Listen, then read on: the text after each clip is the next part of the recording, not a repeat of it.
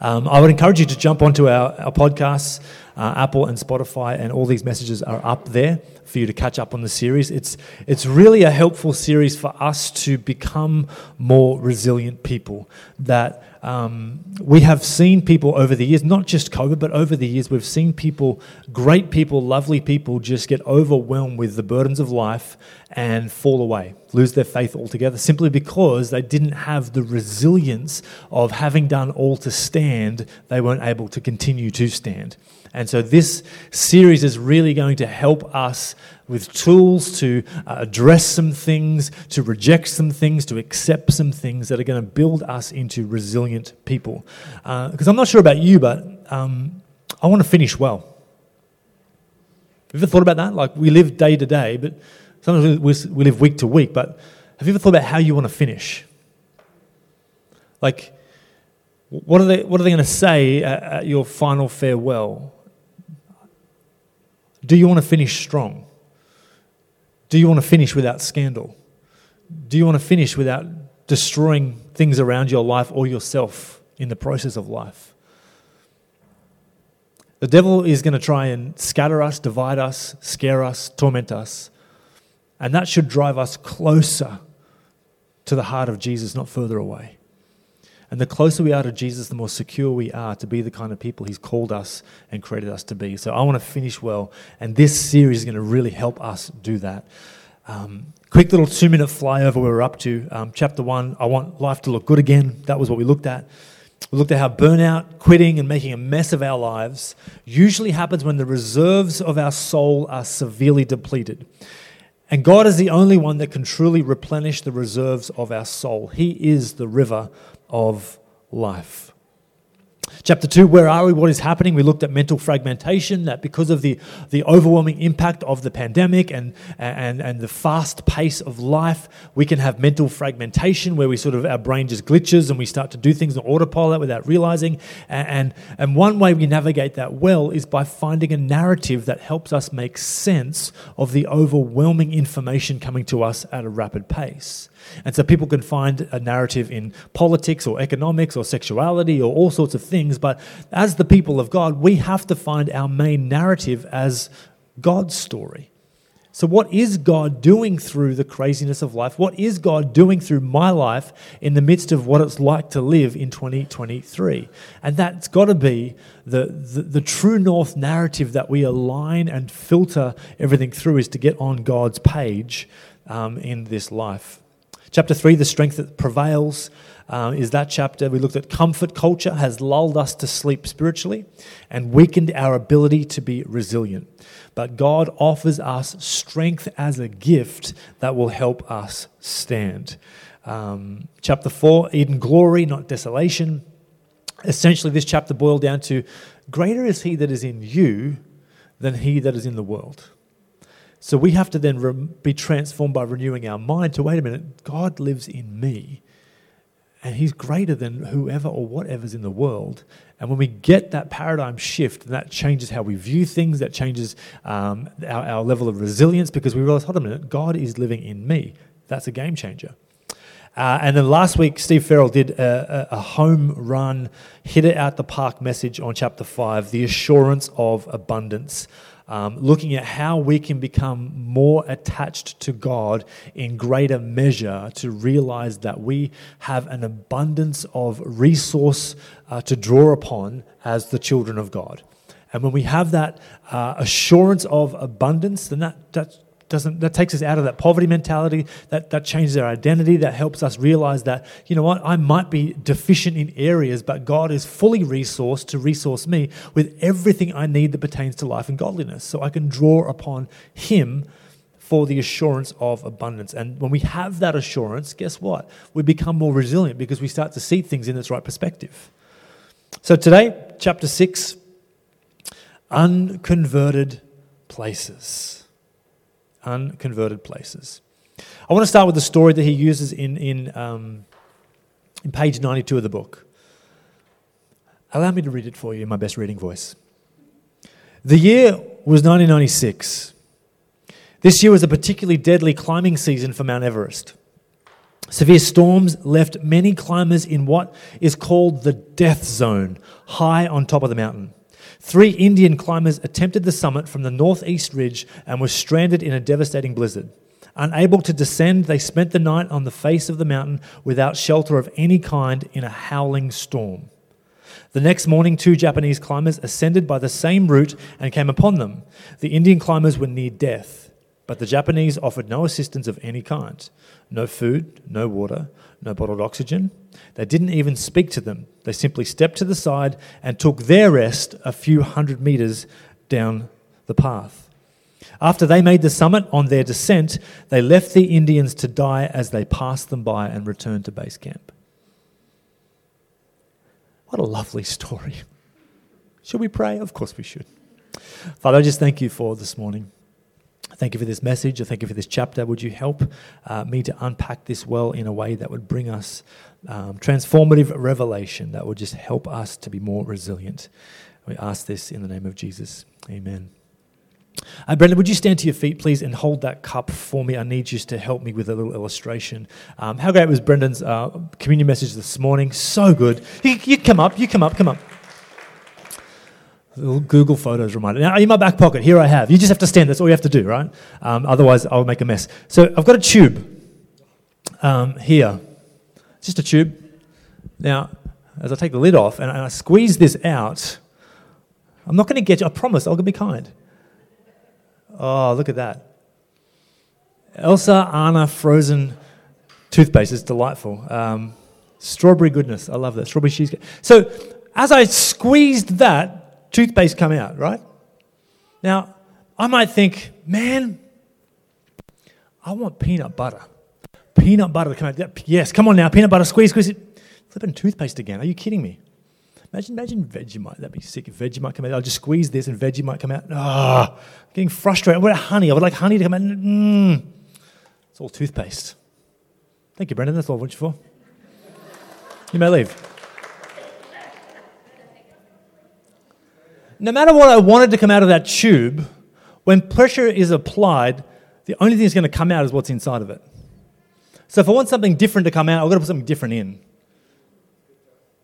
And that's our life. When we are pressed and squeezed and pressured, what comes out of us is what's actually inside of us. And if we don't like what's coming out, we're going to change what we're putting in. And we might hope that, oh, when pressure comes, then, then the fruit of the Spirit will just, I'll be peaceful and I'll be joyful and I'll be gracious. But you know you, I know me. When we're pressured in life situations, those things don't automatically just flow out of us rage, anger, disappointment, sometimes some M rated words, sometimes some R rated words. We'll just roll the dice and see what happens. But those things only come out of us because they were first in us. Who we are, what we love, and how far we are willing to trust God are revealed when we are truly hard pressed. Like the Japanese climbers. Crisis brings out the best in people, but also can bring out the worst. It reveals what's truly inside them. So, what was truly inside those Japanese climbers was not care, compassion, or kindness, it was selfishness. And when crisis hit, they didn't care. They just walked past and did their own thing. So, let me ask you this question, and this is not a rhetorical question. I want us to actually sit in this question for a second. What comes out of you when you are stressed, when you're triggered or under immense pressure. I've got a young family, three kids, and we've got to get ready for school and work every single day. It's a high pressure situation. And I would like to say that every morning when the pressure's on to get out the door at a certain time, to get all the kids at their respective schools and programs and things like that, that I am just a beacon of joy and love and patience and kindness. I would love to say that, but I'm not, I'm, I'm legally obliged to not lie when I'm on stage, so I, I can't say that. What comes out of you? Do, do you find yourself lashing out in anger, reaching for the bottle, lighting up that cigarette, pulling up that website, thinking those toxic thoughts that just play over your mind time and time again. If you answered yes to any one of those questions or more, you're not alone. I would answer yes to some of those questions. So, what we first must do is remove the shock and the shame of these moments where you suddenly rage out, where we binge, where we become faithless, or we show our ugly side. None of us are perfect. All of us have these moments where these things flow out of us. So, what we need to first do is go, hold on a minute. Let's just take the shame and the shock of that and move that aside so we can actually deal with this. Because the shame and the shock of it will keep it hidden because we don't like being exposed like that. And so nothing ever changes because the shame and the shock of all those sorts of things and the projection of what we want to other people to think about us prevent us from actually doing the hard work of dealing with those things. Um, but the Bible says there is now, therefore now no condemnation for those who are in Christ Jesus. The only condemnation we have is the condemnation we allow to pick up and put on ourselves. That the old hairy legs likes to whisper lies into our ears and we either believe them or we reject them. And so if we accept the lies of the enemy, guess what? Condemnation, we become clothed in it. So let's take that off this morning. We must realize that our salvation, this is the game changer, our salvation is more of a process than it is an event. I love what Eldredge says on page 102 about salvation. He says, Oh, yes, salvation is a homecoming, to be sure. That is the event. Our salvation begins when we first turn towards Jesus with an open heart. We come to Him for mercy. We ask Him to forgive us for living so, uh, so much of our life in utterly, uh, utterly ignoring Him. We invite Him in as our rescuer. We also surrender. We yield the throne of our lives to Him. That's the homecoming. And our Father is absolutely giddy over it and he wants to throw you a party. I love that. He's giddy over it. Oh gosh, he's so excited. And in Luke 15, we see that all of heaven rejoices when uh, we turn from our sin. Our homecoming is utterly life changing. But what surprises us, what can really dishearten us, is that it's not instantaneously life changing. Hebrews 10 14 says, For by one sacrifice he has made perfect forever those who are being made holy.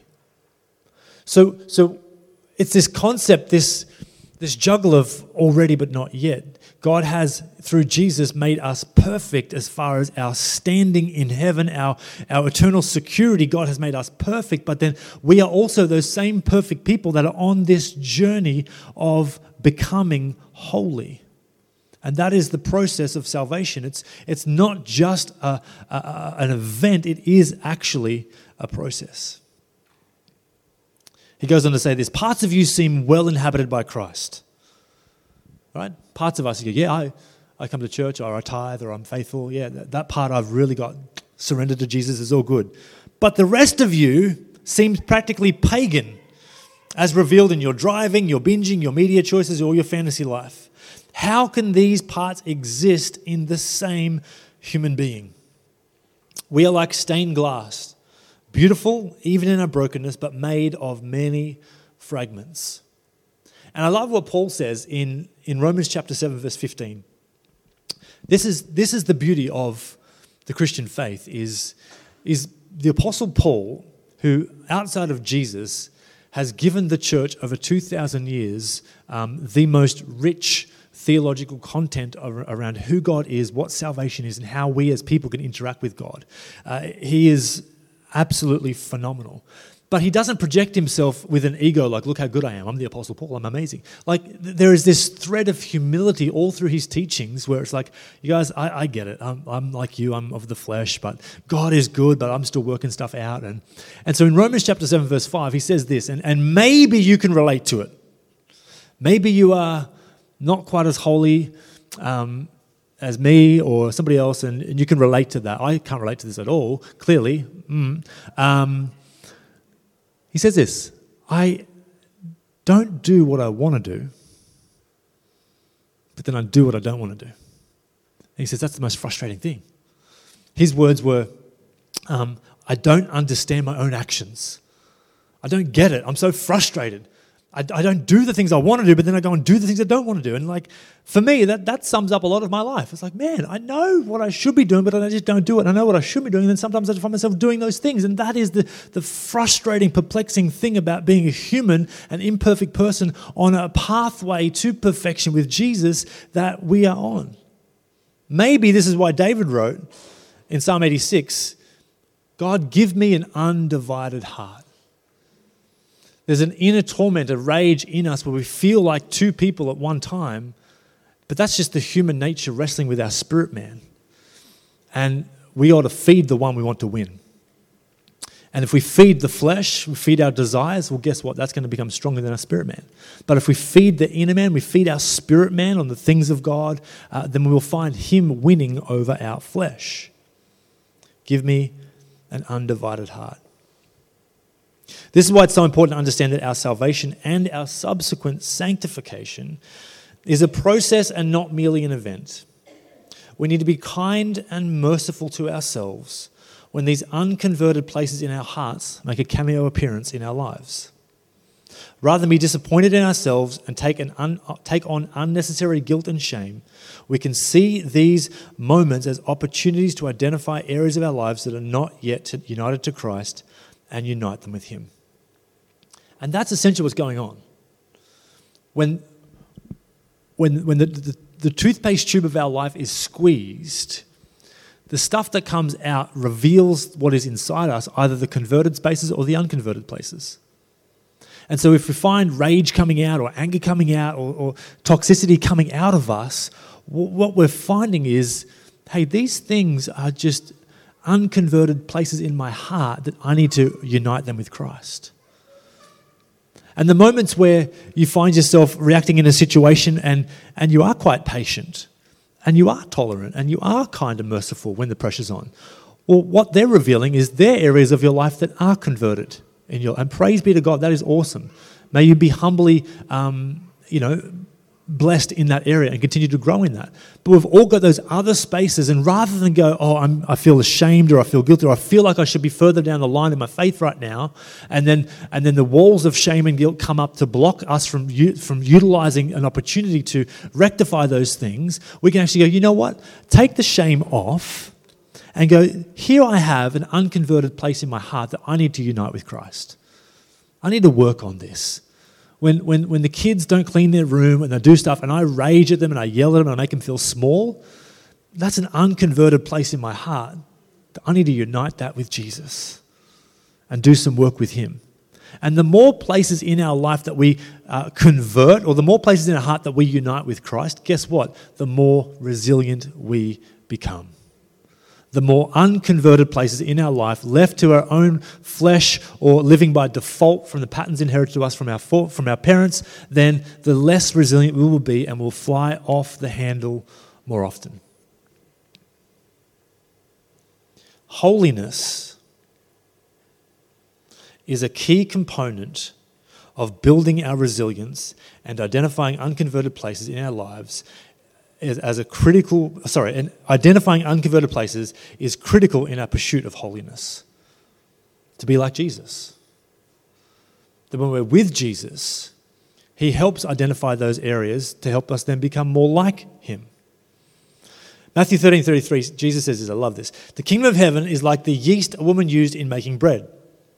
Even though she only put a little yeast in three measures of flour, it permeated every part of the dough. And this is what John Eldredge would say about that passage. He says, The promise is this the goodness of Jesus will work its way through your entire being. Jesus is the yeast in this parable. It is his beautiful life living in you that begins to permeate your being and will truly save you. This is what salvation is the permutation of your being by the presence of Christ in you, healing you, renewing you, imparting his own life in you. It follows then that when we are cooperating with what we seek with all of our hearts in this hard hour is the process where God exposes some part of us that is not yet united to Him so that it can be united to Him. This is a new way of looking at the stuff that emerges in your heart when you are hard pressed. So, is it possible that maybe our hardships are actually developing resistance in us. That rather than seeing ourselves as defeated or uh, under attack or opposed, that, that resistance, that hardship actually is an opportunity for us to look at how we respond in those situations and see, am I happy with what comes out of me in hard times? And if we're not, if, if it doesn't align with what God says about uh, how we ought to live, then we need to, uh, as I said, unite those things back to Him. Is it possible that our hardships are opportunities for us to bring the unconverted places of our lives before God in order that we might be holy as He is holy? And we just sang that this morning. Make us holy as you are. That's, that's the scripture. That's 1 Peter chapter 1 verse 16 which is referring to Leviticus 11:44 that we might be holy as he is holy. So what that literally means to be holy as he is holy that literally means that to be set apart as he is set apart. That's what holiness is. We can either go with the flow of this world, go with the flow of our flesh, or we can be set apart from that and united with God and united with Christ and become holy as he is holy. This practically means bringing the unconverted places of our heart to God to unite them with Him, to watch Him bring transformation about. I love Psalm 51, verse 10. Create in me a clean heart, O God, and renew a right spirit in me. Create in me, renew in me. These are processes. To create a house doesn't happen with a snap of a There is a process. There is a laying of a foundation. There is the building of walls. There is, there is roofs. There are, there are the finishings. It, it's a process. So for us, our salvation, this becoming like God creating us a clean heart, this, this wholeness is a process. And that takes away some of that frustration where we think I should be further along by now. Why? Because what we're doing is we're seeing our holiness as, a, as, as, as something that happened at, at our salvation point rather than it's the process we become on as Christians. Our salvation is far more of a journey than it is a moment or an event. See, we have been saved from the past. We are being saved in the present, and we will be saved in the future for all eternity. That is the, the, the process we are all on. I'm going to finish with this.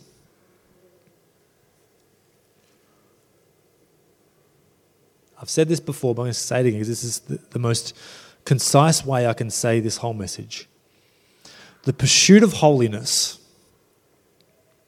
through the conversion of unconverted places in our heart is the next step in becoming more resilient. The pursuit of holiness through the unconverted places in our heart is the next step of becoming more resilient. And so I'm going to land there. Um, and we've got a little bit of time. We just, we're just on an hour, so I've got at least another hour and 45 to go. Hour 50 if you're lucky. But I, I was wondering if, if, like me, either you read through this chapter this week or, or maybe this, you're hearing this for the first time, but something in this message has jumped out at you like, man, that's, yeah, that, that's me. I've, I've really never seen it like that before. And um, the whole analogy with, with the toothpaste thing, when stuff is squeezed, the stuff that comes out is the stuff that's already in there. And I feel like my life has been squeezed Obviously, all of us have been squeezed over the pandemic, but there's also then that's a macro squeeze. There's also micro squeezes that are unique to you and your life and your situation and your pressures and your hardship and, and things like that. And if you're not happy with what's coming out of you in those moments, if if if you've now identifying a lot of unconverted places in your heart that really haven't been surrendered to Jesus and and being transformed by Him. I want to I want to pray for you today to, to shift your mindset, to, to throw off the shame and guilt that can be associated with that, thinking, I should be better than that by now. We're not here to, to condemn one another, we're here to inspire and encourage one another on in our own journeys. But I was wondering if, if there's anyone here that would be like, you know what, today I want to make a stand and get a little bit more serious about my own personal discipleship to Jesus. I want to be with Jesus in order to be like Jesus. And today, I, just want to just step out. And I, I guess I am encouraging you, if you want to come out to the altar and stand out here, I would love to pray with anybody this morning who wants to say, you know what, I, I need to take that next step. I need to bring some of those, start the process of bringing unconverted places before God for Him to renew and restore me. I'm, I'm not super happy with some of the stuff that comes out of my heart.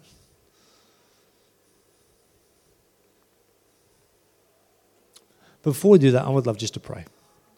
Why don't we just bow our heads? Father, would you search our hearts here today? Lord, we did not come here to just to play church, to go through the motions, but we came here to encounter you, to be challenged by your word, to be encouraged and empowered by your spirit. And so, Lord, I just thank you for all of us here today.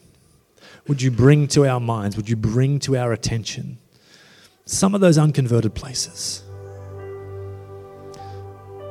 When life gets tough and we respond with anger, or we respond with self soothing through drugs or alcohol or sex or pornography or binging, escapism. Lord, I pray that you would just help us to not be, not be ashamed of those things. Because Paul did the things he didn't want to do and didn't do things he knows, knew he should have done. But rather than be ashamed, we would, we would bring it before you and say, God, would you heal this? Would you take this from me? Would you, would you unite me in this area of my life to you so that I could become more like you?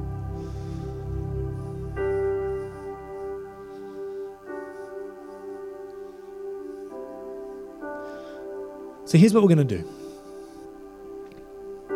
If you want prayer for anything, I know this can be awkward, right? Uncomfortable. I, I know I'm asking some people to really swallow a little bit of pride. But let me be honest with you. I, if I'm sitting in the seat, I'm the first to respond. Because there's a bunch of unconverted places in my heart that I need God to really transform me in. So if, that, if that's you, I'm just going to give us 30 seconds just to come to a seat, just stand here on the altar. I'm going to play, in keeping with the hybrid church theme this morning, just a song and this song is, is not necessarily a worship song, it's more of an item that um, was sent to me a while ago when I was unwell. I was sick with something, and someone sent me this song, and I just listened to it over and over again. This song is like a prayer that washes over you. And so, as you come this morning, I'm, I'm going to play this song and let it wash over you and through you so that you can feel the touch of heaven on your life. And then I want to pray for all of you individually. And then we'll be dismissed to have coffee. It'll be fantastic. So why don't we all just stand to our feet wherever we are? We're going to finish with this. Five minutes will be done, I promise.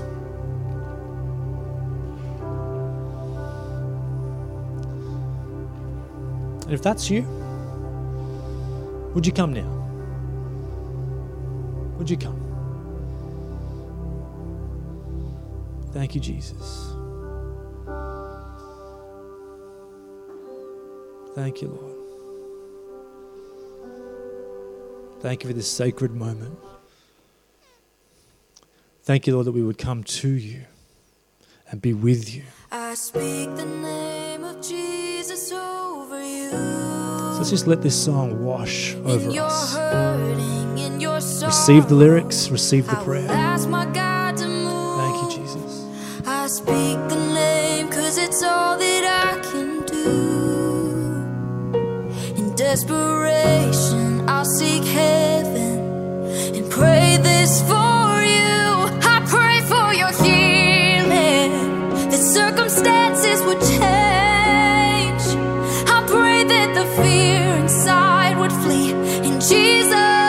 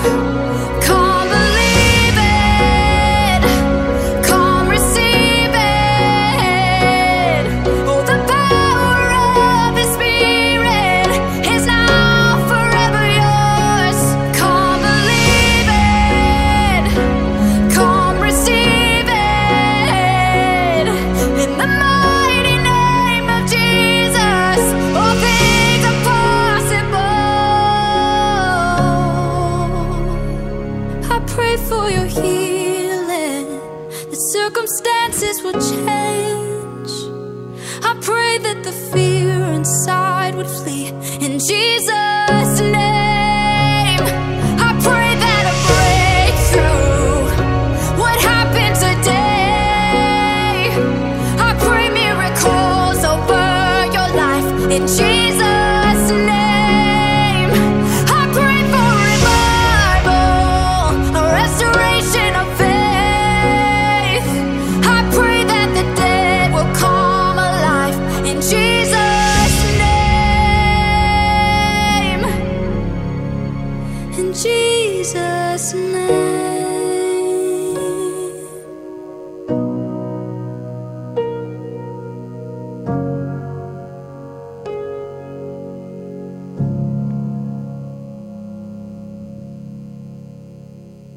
Thank you, Father. Lord, I just pray resilience of every person here this morning, God.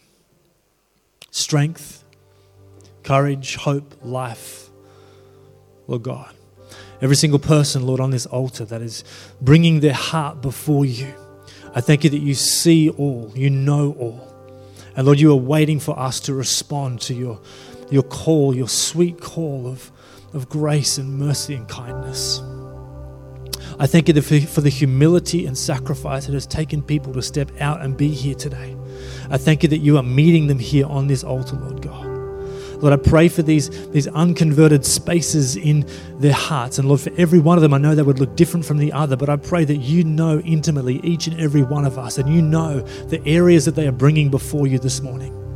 And so, Lord, I just pray that you would interact and intercept, Lord God, with every single person here this morning. Lord, that you would take old things, take broken things, and bring restoration and newness and freshness of life. Lord God, we're not on the, the pathway of perfection, Lord, but we are on the pathway of holiness, of moving past where we are today to where you would have us tomorrow. So, Lord, I pray that you would take off any guilt or shame or condemnation that, that any of us have clothed ourselves with in the past, any lies that we have come into agreement with. Lord, I pray that they would be broken in Jesus' name. I thank you that we would see ourselves as sons and daughters of the Most High God, that we are absolutely loved and adored by you. And we want to welcome you in as, as the sun warms the earth, Lord, that your presence would warm our hearts, Lord God. Any cold places that are untouched by you will be defrosted and transformed and made new. Let the fruit of the Spirit flow through us today, God. Let our transformation and change be evident not just by our words, but by the way we live, by our demeanor, by our mannerisms, by our responses, Lord God. Lord, help us in our areas of weakness. Holy Spirit, remind us that greater is He that is in us than He that is in this world. Help us to be quick to repent when we fall short. When we do the things we don't want to do and we don't do the things we want to do, Lord God, would you help us to be quick to repent and move forward and not get tripped up in guilt any longer? And Lord, I just pray, Holy Spirit, right now, touch and minister every single person on this altar. Praise you, Jesus. Thank you, Lord. Change, transformation, healing, strength, courage, love, kindness, resilience. In Jesus' name. Amen.